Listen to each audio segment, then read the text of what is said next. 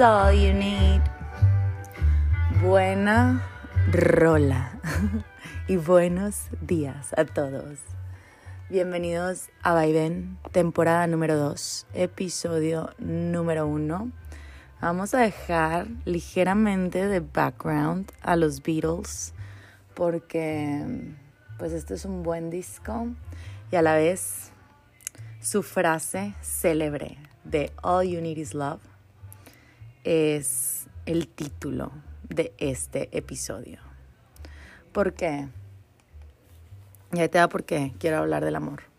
Porque se me hace un tema, y ese es un punto de vista muy personal, luego ya voy a tocar diferentes puntos de vista. Se me hace un tema demasiado cliché, se me hace un tema demasiado amplio, se me hace la solución para todos los problemas, pero como lo usamos tanto y lo decimos tanto, pierde su definición. No es una sinopsis, desde mi punto de vista, tan útil porque es demasiado ambigua. Entonces, como sociedad, utilizamos esa palabra, la palabra del amor, como un tipo de panacea para salvar el mundo es la solución o el remedio perfecto a todos los problemas. Y esto, esto que te digo, lo dicen ahorita todos los bloggers que están de moda, que son optimistas por excelencia y desde mi punto de vista motivacionales al punto de ser un poco tóxicos o mágicos.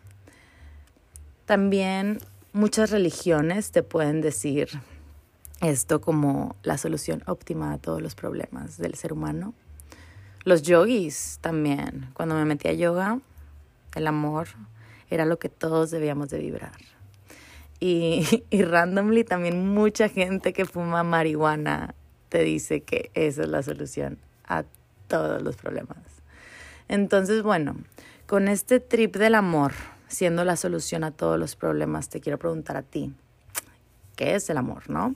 Porque aparte es un concepto tan amplio y desde mi punto de vista también tan prostituido, porque utilizamos la palabra amor para todo. Te puedo decir que amo mis papitas favoritas, chips. Te puedo decir que amo la película que acabo de ver en el cine, que neta sí la me oigan. Está muy buena. Se llama Parásitos. Mientras todos ustedes estaban viendo los Óscares, que no voy a discutirlo, pero simplemente no me gusta ver los Oscars ni el Super Bowl. Se me hace demasiado mainstream. Este, yo fui a ver Parásitos y es una película muy buena. No sé si la amo, pero definitivamente ha sido de las top películas que he visto este año. Si no la has visto, vela a ver. Te puedo decir que amo a Nala y a Coconflo. Te puedo decir que amo el mundo en el que vivo y quiero lo mejor para él. Te puedo decir que amo las montañas que me rodean en mi bellísimo Monterrey. Te puedo decir que amo mi definición de deidad o de Dios. Te puedo decir que amo la lasaña. Te puedo decir que amo las botas que traigo puestas y las uso casi todos los días. Pero si estoy comparando mi amor por unas botas a mi amor por mi mamá, te puedo decir que esa palabra pierde su definición porque no tiene nada que ver lo que siento por las botas que traigo puestas a lo que siento por mi madre. Es un sentimiento y es una emoción completamente distinta.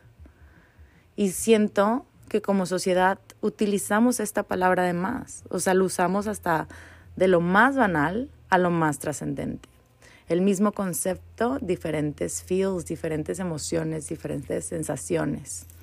Entonces, teniendo en la mesa de en el día de hoy un concepto tan fluctuante, lejos de ser estático, con una definición tan tan amplia, pues para muchos puede ser el poder o el superpoder para actuar de una manera súper bondadosa, y al mismo tiempo puede ser ese mismo superpoder o ese lado oscuro de alguien lo lleve a hacer una acción súper cruel y al mismo tiempo llamarle amor. Luego te voy a dar varios ejemplos, pero ¿cómo podemos mejorar este hecho que sí está sucediendo? No sé si vieron en, en el Instagram de Vaivén que subí un mini clip de, de un documental que estaba viendo de una chava que mató a su novio por amor. O sea, le estaban interrogando y la mujer decía, es que él estaba súper deprimido y constantemente me decía que ya no quería vivir en este mundo. Entonces yo me sacrifiqué y hice el favor de quitarle ese dolor, de quitarle ese dolor y matarlo de una manera en que no sufriera.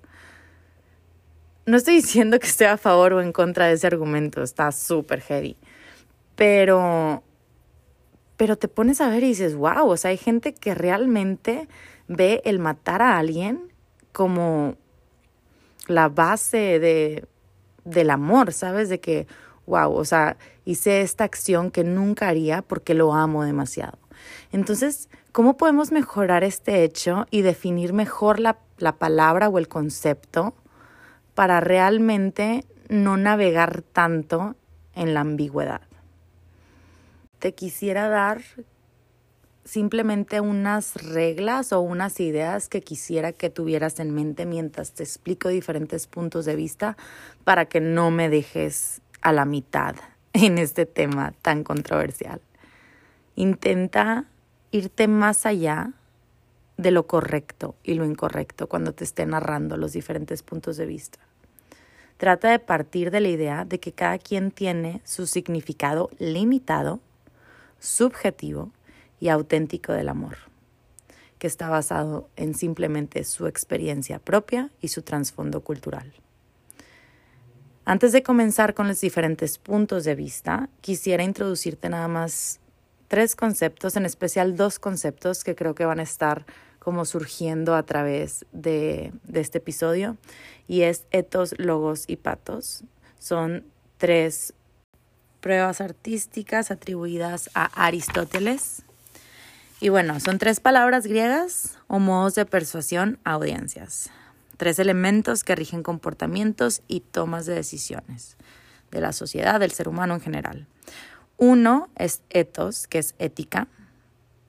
Dos es patos, que es toda la parte emocional, cuando tomas una decisión por emoción. Y tres es logos, que es racional y lógico, cuando piensas y tomas una decisión. Ten en mente estos tres conceptos, en especial patos y logos, y date cuenta de cómo los puntos de vista que te voy a dar siempre están como que ladeados hacia uno u otro. Y esto te lo digo con el fin de que tal filósofo, religión o ideología no sea juzgado y más bien visto como un concepto hacia la audiencia que somos nosotros, que nos quieren dar y nos quieren persuadir de, de pensar como ellos, ¿no? Y el primer ejemplo que te voy a dar, que me encantó cuando lo leí, es de Platón en el libro Da Symposium. Y bueno, este está súper bonito porque desde mi punto de vista, de nuevo, analiza la emoción y luego llega a una conclusión súper lógica espiritual y artística del concepto del amor. Y bueno, básicamente en esta narración que te voy a decir en este momento, el contexto es que estaban en una cena discutiendo el significado del amor, como se hacía antes en la antigua Grecia. Ay, estuviera bien padre que ahorita en nuestras cenas habláramos de temas tan profundos, ¿no? Ahorita es de que, ay, güey, supiste que le dieron el Oscar a tal director. Ugh Anyways, no me voy a quejar de la sociedad de hoy en día, pero bueno, este, este pasaje trataba sobre una cena que estaban discutiendo sobre el significado del amor y como Platón siempre escribía de su maestro Sócrates, puso que Sócrates en su infancia fue enseñado por una mujer llamada Diotima el significado del amor. Ahora, cabe recalcar que no sabemos si Diotima realmente existió o no, pero todos los que asistieron a esa cena existían, entonces se supone que creen que sí existían. Y bueno, Sócrates comienza a narrar que el amor es como una progresión en una escalera, estás como subiendo una escalera. Está primero el amor de la infancia, que le llaman bodily love o amor hacia el cuerpo. Y ese primer, esa primera experiencia que sientes, llamada amor, es básicamente como una atracción hacia cuerpos hermosos o bonitos. No sé si te acuerdas, pero casi siempre tu primer novio, bueno, en mi caso, mi primer novio sí era de que se me hacía demasiado guapo y eso era de que lo más importante para mí. Gustos, pasiones, pensamientos mentales, ¿sabes? Era el segundo plano, pero me gustaba mucho que estaba muy guapo y sus ojos y su cuerpo y, ¿verdad? Pero luego llega un punto en donde te das cuenta que todos esos atributos físicos son relativamente similares a otros cuerpos, o sea, realmente no es a la persona en sí que amas, sino a unas ciertas características físicas que se te hacen atractivas. Y ahí, ahí, pequeños amigos, es cuando te pasas al segundo tipo de amor, que es un poco más profundo. A este se le llama el amor de las mentes hermosas o beautiful minds, que es cuando ya te enamoras del alma, de la personalidad, de la esencia. Podemos utilizar estas tres palabras como la profundidad del ser humano, ¿no? Ya no es nada más su cuerpo que te atrae, sino comienzas a platicar con él y empiezas a empatizar con él y te das cuenta de que esos sentimientos profundos, ese fondo que tiene, es mucho más bonito que la forma. Dicen, bueno, dicen este pasaje que la mayoría de la gente se queda en ese tipo de amor. Pero cuando te pasas al tercer tipo de amor y subes un poco más esa escalera, te quitas el velo de la personalidad única. Ahí te das cuenta que son simplemente conceptos que tienen con base a su contexto. Es decir, son el conjunto de vivencias, de doctrinas, de leyes, de instituciones, de creencias que han vivido desde pequeños. Entonces cuando te das cuenta de eso, de que realmente, como siempre les digo, esta frase me gusta mucho, no existe la originalidad, existe la autenticidad es que Él es un conjunto de esas cosas misceláneas que te dije, que te gustan. Entonces, no es tanto esa persona única, sino más bien es amor hacia las leyes e instituciones, así les llaman, ¿no? Así les llama. Y es que todos esos pensamientos y creencias y reglamentos que rigen su vida son simplemente creados por el mismo ser humano.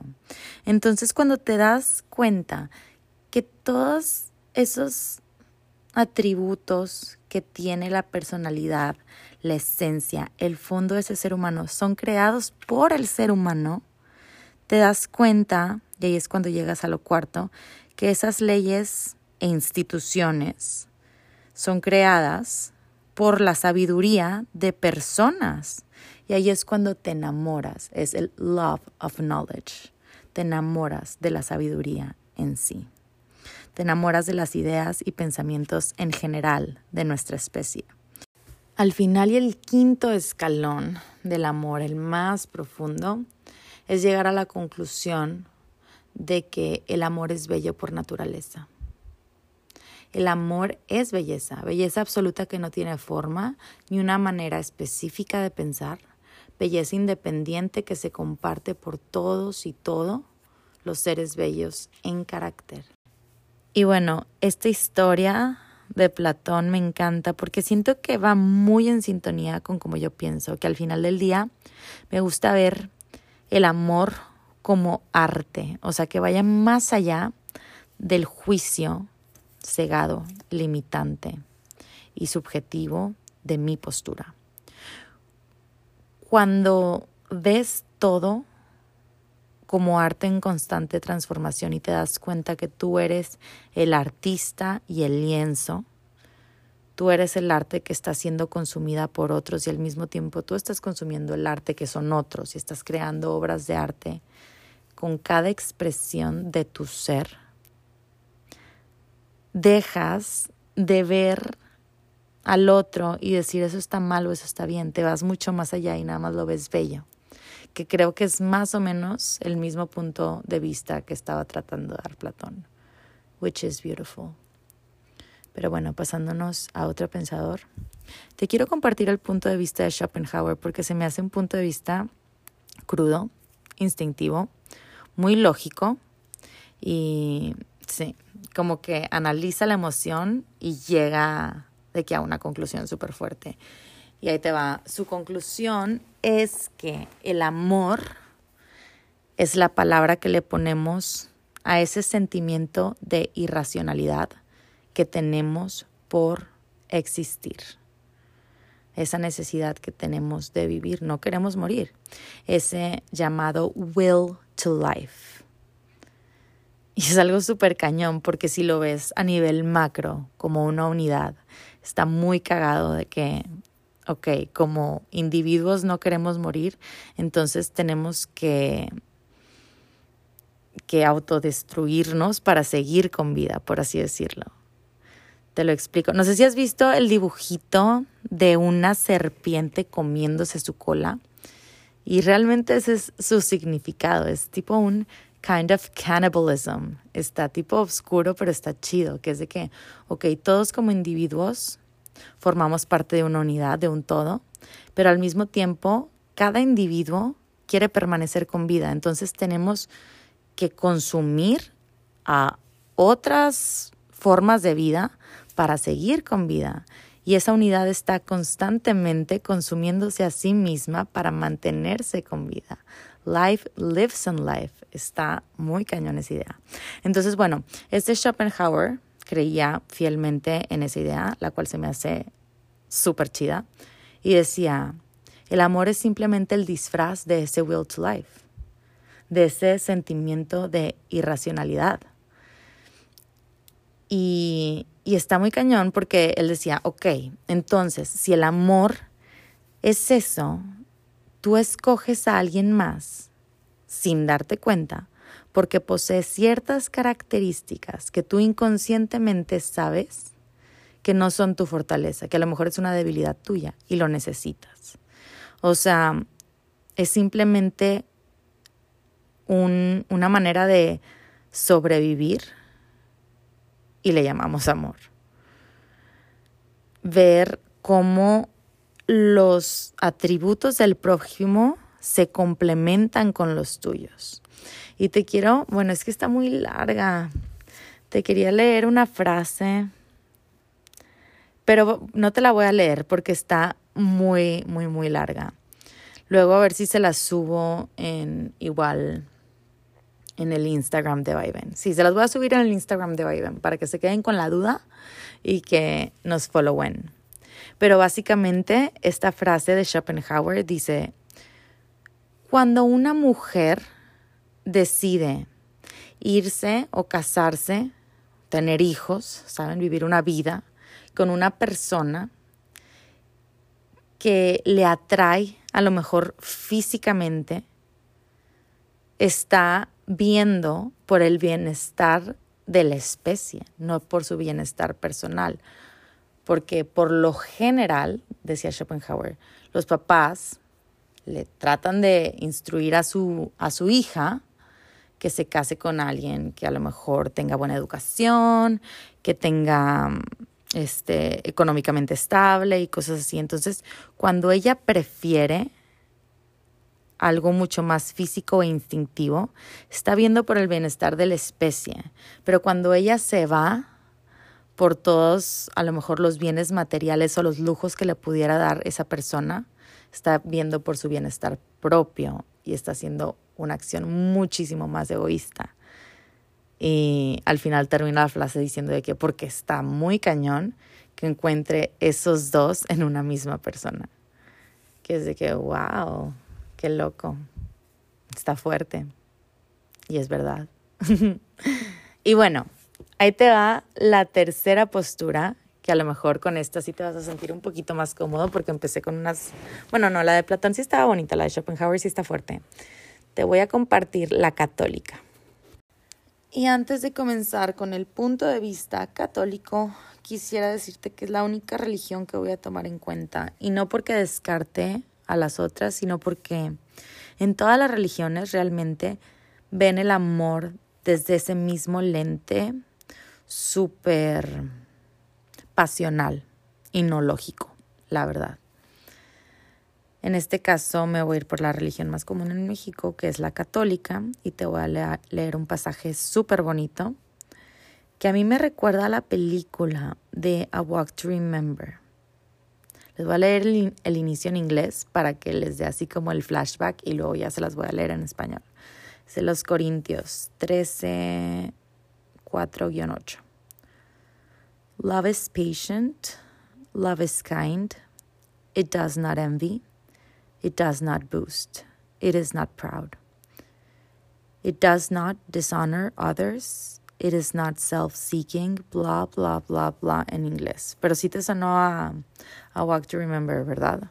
Creo que sí salía ahí. Te la voy a leer en español. Es que yo creo que la mayoría de la gente vio la movie en inglés. ahí te va. El amor es paciente, el amor es amable, no envidia, no se jacta, no es orgulloso y no deshonra. El amor no es egoísta, no se enoja fácil, no guarda registro de errores. El amor no se deleita en el mal, sino regocija con la verdad. El amor siempre protege, siempre confía, siempre espera y siempre persevera. El amor nunca falla, y donde hay profecías, cesarán. Donde hay lenguas, calmarán. Y donde hay conocimiento, pasará. Repito, y donde hay conocimiento pasará. O sea, así o más de que descarta la lógica con el amor. Y está bien, se vale, o sea, es un amor demasiado romántico. Así es en las religiones. Ponen la fe sobre la razón. Y tiene sus pros y sus contras.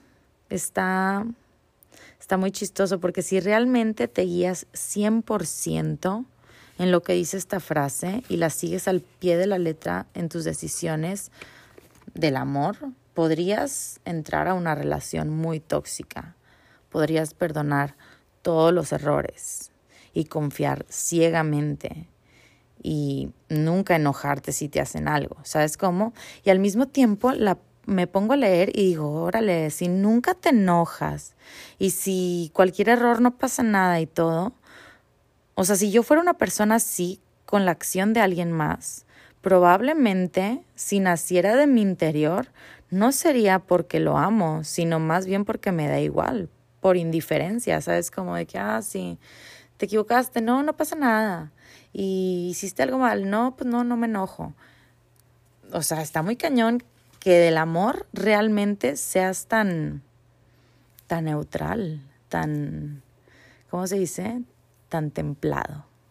Pero bueno, sigue siendo muy interesante este punto de vista porque desde este desde este concepto de un amor romántico somos tolerantes a muchas cosas e intolerantes a otras. Por ejemplo, te puedo decir que para casarte en nuestra sociedad se ve bien que te cases porque amas a la persona por la emoción que sientes en ese momento, por las maripositas, por porque lo ves y te derrites, pero si haces una decisión un poquito más basada en el razonamiento, como no sé, financially cómo te va a ir con esa persona, no es tan bien visto. Ahí te pueden llamar interesada o interesado.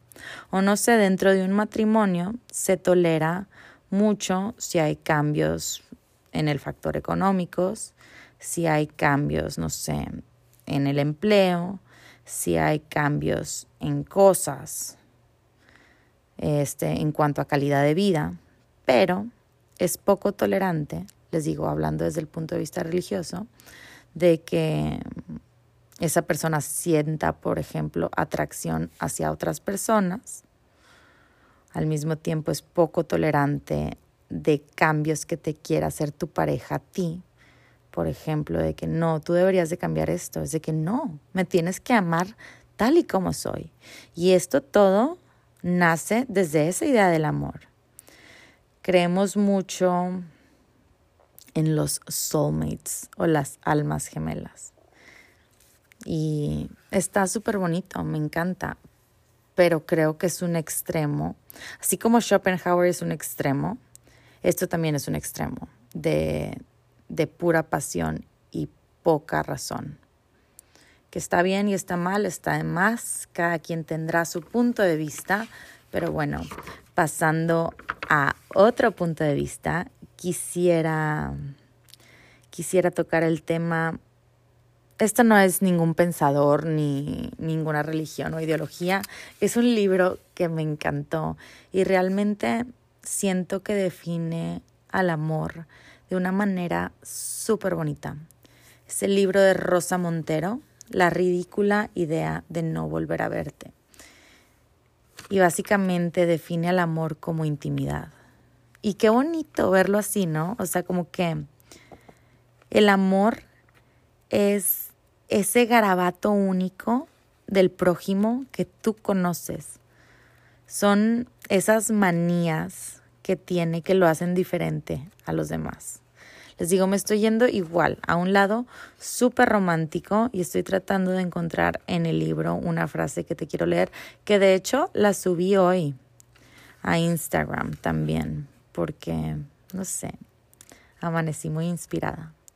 Pero básicamente decía que es no saber cuándo uno termina y el otro comienza. Les digo, me estoy yendo así como que a un amor súper de pareja, pero no lo quería dejar pasar porque realmente está súper bonito y se me hace súper, no sé, súper humano el, el, pensar eso. Entre más intimidad tengas con otro ser humano, más amor sientes. Y en, y en el libro, el libro se trata de que se muere el esposo de Marie Curie. Y es ese, es ese lapso en donde está pues sufriendo por esa pérdida. Y cómo cada cosita de intimidad que le recordaba a él era como un duelo, ¿no? De que preparándose un café, te estoy inventando, ¿verdad? No decía eso, pero preparándose un café y poniéndole la leche que a él le gustaba, o caminando por la calle que a él le gustaba pasear, o volteando a ver al lado de la cama donde él dormía y acordarse de sus ronquidos y extrañar esos ronquidos. O sea, no es tanto de que los atributos que todo el mundo conocía de él y y esas a lo mejor virtudes que tenía, sino la intimidad, lo único que ella conocía, que nadie más conocía, que constantemente le recordaba a él. Eso es de que, wow, qué bonito. No sé, me pegó mucho porque es algo muy profundo. Y pasando de ese lado profundo, emocional y pasional, nos vamos a ir a un lado súper, súper crudo, que es la idea de Nietzsche. Que aunque me gusta mucho la idea de Rosa Montero, también me encanta lo que piensa Nietzsche del amor. Y es love is greed. Cada vez que comparto esta idea, todo el mundo salta. Y es de que, Claudia Miñarro, ¿por qué estás diciendo que el amor es egoísmo? Y es que, bueno, la idea de Nietzsche es muy similar a la de Schopenhauer. Este Schopenhauer era ese will to live. Acuérdense que Nietzsche decía que toda acción del ser humano nacía del will to power, de, ese, de esa necesidad de sentir poder. Y siento que se parece mucho a necesidad de vivir, porque pues vivir y tener poder se pueden parecer mucho. Y Nietzsche decía que el origen del amor si lo desmenuzas y realmente lo observas desde ese lente, nunca es este, sin pensar en ti mismo. nunca es selfless, por así decirlo. Y que en la línea del amor, en un extremo está el egoísmo y en el otro extremo está el amor. Para esto te quiero leer una frasecita, que esta sí te la voy a leer en inglés, de Nietzsche, y dice, Greed and love. What different feelings these two terms evoke. So erotic love is really a drive towards possession that has been glorified and defied by those in search of acquiring something to enrich themselves. Y si te pones a pensar, que es el ejemplo que siempre le pongo a todo mundo, cuando tú dices que haces un acto de amor sin recibir nada a cambio, realmente estás diciendo que no estás recibiendo nada a cambio tangible. Pero no me digas que ese acto de amor no te hace sentir bien, no te da satisfacción o no te da gratificación. Porque realmente si hicieras algo con base o nacido del amor que no te trajera satisfacción, no sería amor. O sea, sería algo forzado, ¿no? A lo mejor nace del deber ser, de que no, pues tengo que hacerle este favor a mi mamá, no lo quiero hacer, entonces lo voy a hacer porque tengo que, pero entonces esa acción no nace del amor. Si le haces el favor con amor a tu mamá porque te nació, es porque estás recibiendo una satisfacción interna o una gratificación interna. Entonces realmente al ayudar a tu mamá o al ayudar al prójimo o al hacer ese acto de amor sin, sin recibir nada a cambio, sí estás recibiendo algo a cambio. Esa satisfacción y esa gratificación es algo a cambio. Nada más que no es tangible. Entonces, partiendo desde esa idea, si analizas tus acciones que nacen del amor, pueden tener siempre, hasta cierto grado, algo de egoísmo inconsciente. ¿Por qué? Porque te hacen sentir bien. Entonces, al hacerte sentir bien y tener esa satisfacción, instantánea, esa gratificación y demás, te estás premiando a ti mismo mentalmente o emocionalmente por hacer algo que tú consideras que está bien. Entonces, sí puedes decir que tiene algo de, egoísmo, Nietzsche tiene mucha razón, y es que es irnos más allá de juzgar tan fuertemente a la palabra egoísta. Si te pones a ver, es simplemente observar un concepto quitarnos esa idea maniqueísta de que el egoísmo es malo, es oscuro, es pecado y demás. Y, darnos cuenta de que simplemente es un concepto, no tiene esa vibración positiva o negativa siempre, todo depende del contexto. Y así el amor, porque muchas veces, ojo, el amor y el egoísmo es el mismo, es la misma línea, como dice Nietzsche. Y algo que me encanta, me encanta argumentar cuando la gente dice que no, es que ser egoísta sí es malo, ¿sabes?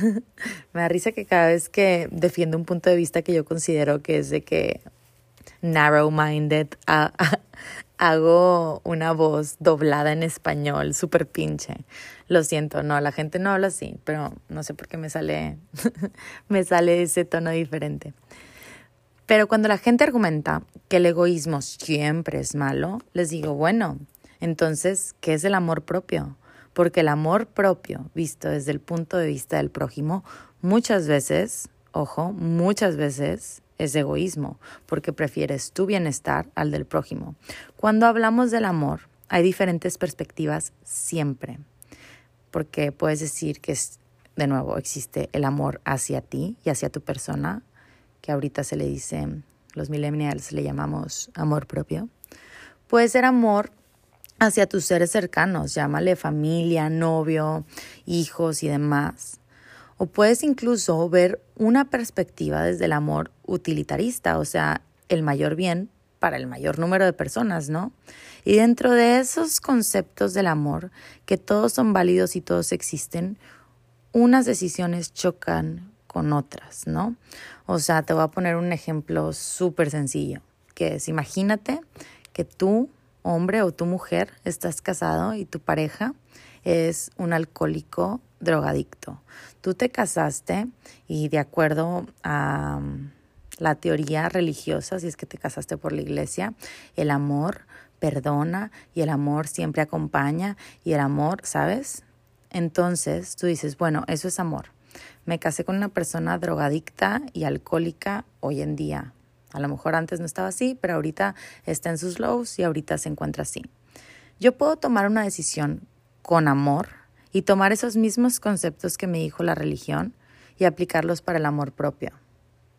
Y perdonarme por haberme equivocado por casarme con esta persona y buscar lo mejor para mí. Y es súper válido porque yo estoy sufriendo. Pero puedo voltear a ver ese mismo evento y decir, ¿sabes qué? No, yo amo a esta persona y voy a estar con él en las buenas y en las malas. Y no importa si estoy sufriendo ahorita, yo voy a ser su shoulder to cry on y me voy a quedar para que mejore. Y a lo mejor y nunca mejora, a lo mejor y si mejora, no sabemos qué va a traernos el futuro. El futuro es incierto, pero me voy por el amor hacia el prójimo en lugar del amor propio. Cualquiera de las decisiones que tome, tengo que descartar un tipo de amor, ya sea prefiero el amor hacia mí o prefiero el amor hacia él. Un punto medio también se puede, o sea, a lo mejor y si te apoyo, me divorcio, pero yo estoy aquí para ti y demás. Se pueden tomar muchas, muchas decisiones, ¿no?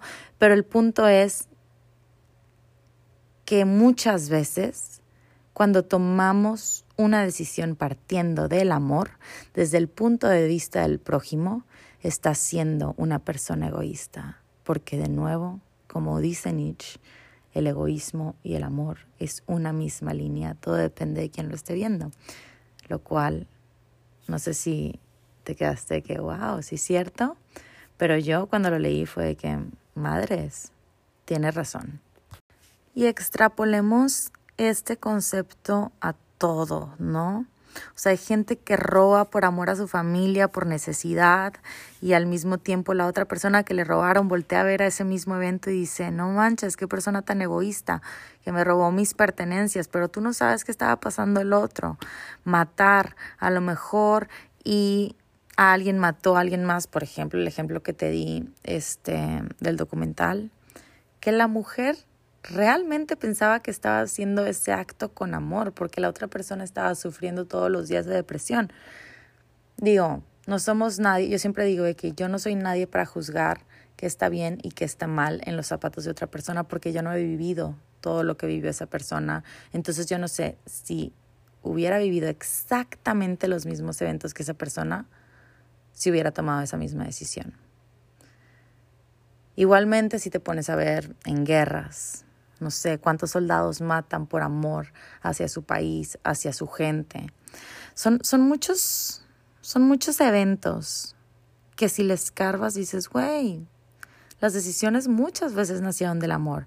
Entonces, esa pseudo solución de que all you need is love, pues para mí es de que basta de mamadas. Es como si estás diciendo nada, ¿sabes?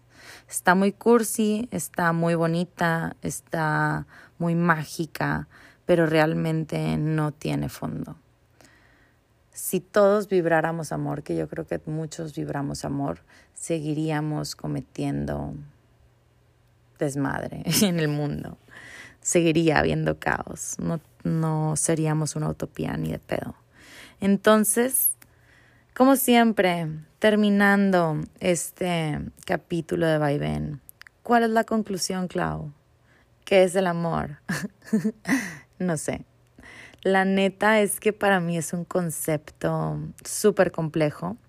Yo creo que no quisiera ni siquiera dar mi definición del amor porque es algo súper personal.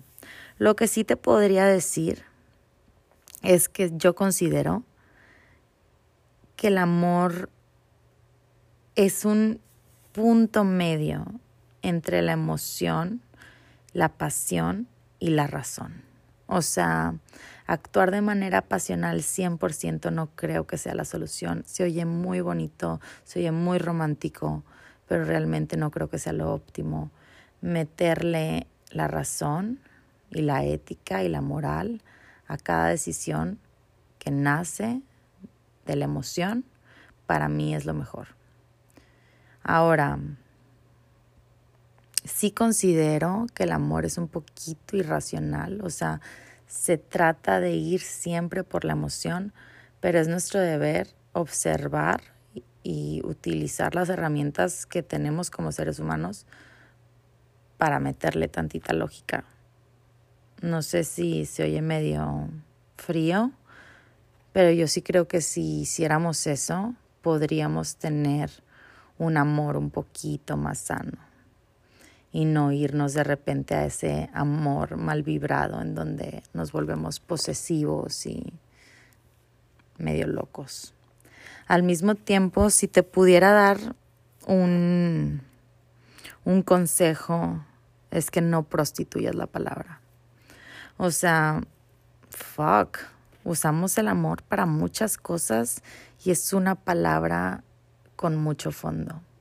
Hay muchas palabras que puedes usar para mostrar afecto o algún tipo de gusto hacia una cosa material, un alimento, un animal y demás. Bueno, no, los animales sí merecen la palabra amor, pero pero no sé, puedes decir me gusta, me apetece, me agrada, me, me emociona, disfruté, ¿sabes? O sea, y para eso mi, mi consejo es le más. Le más, sé más consciente de qué palabras estás utilizando al hablar porque, porque sí merece más respeto la palabra y, y a la vez cuando le das esa, ese respeto adecuado tiene más poder, ¿no? Puedes llegar a una mejor conclusión, a una mejor definición de ella, porque de nuevo, si dices que amas las papas fritas y al mismo tiempo amas a tu mamá, va a estar muy cañón llegar a una definición de qué es amor. Intenta verlo desde lo más profundo. Yo creo que hay mucho, mucho que aprender, por ejemplo, de esa definición que dio Platón, que al final es ver la belleza en todo. Trata de salirte de esos límites mentales y ver algo como correcto o incorrecto. Simplemente date cuenta que como alguien más expresa el amor es meramente con base a su experiencia y su trasfondo. No eres nadie para juzgar. Enfócate en ti y trata de buscar dentro de todas las experiencias que estás constantemente viviendo en este mundo y en esta maravillosa aventura llamada vida, el conceptualizar el amor y saber que ese concepto que tú estás definiendo y es sumamente auténtico, que nadie más va a tener esa misma definición que tú, está en constante cambio porque sigues en constante transformación, experimentando día a día diferentes situaciones que van profundizando su definición. Espero y te haya gustado este primer capítulo, que te digo realmente la conclusión nunca es clara, pero yo creo que así es la vida y me gusta más dejarte pensando en cómo vas a aplicar todo lo que escuchamos y los diferentes puntos de vista en tu día a día, más que decirte, esta es la respuesta correcta y esto es el amor, ¿no? Em, ver la complejidad y salirnos un poquito más de el blanco y el negro, ver toda la gama de grises que está en el intermedio, ¿no? De eso se trata este podcast con ese fin vamos a seguir. Y cualquier comentario que tengas al respecto, por favor, mándame DM. Si te gustó, como siempre, te voy a seguir pidiendo que lo compartas porque, bueno, ese es el fin también de todo esto. Considero que hay mucho, mucho mensaje, mucha información que navega hoy en día en social media que está muy ladeada hacia un extremo y, y me encanta, la verdad, que este podcast es muy objetivo y vemos diferentes puntos de vista que son con super opuestos, ¿no? Para así llegar a mejores y más profundas conclusiones. Entonces, por eso sí le doy mucho valor a, a este proyecto que estoy haciendo, porque sí considero que es algo diferente y si tú crees que sí aporta más que, que pues la mayoría de lo que estás viendo allá afuera, échame la mano y, y compártelo, ¿no? Entre más personas nos escuchen, mejor. Te mando un beso, un abrazo. Nos vamos a estar comunicando por este medio todos los lunes. Lo voy a grabar los domingos, pero la neta, subirlo el domingo se me está complicando demasiadísimo. Entonces me comprometo a que el lunes en la mañana sea un buenísimo podcast para que empieces tu semana de una manera consciente, este, despierta y no sé, que te tripes tantito ahí con diferentes ideas. Nos vemos a la próxima. Chao. Terminando el podcast con mi hermosa voz. Les dedico esta canción. La neta me encanta.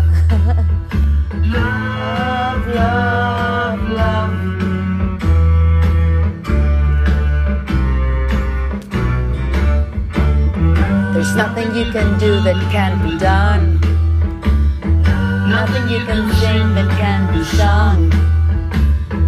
Nothing you can say, but you can learn how to play the game. It's easy.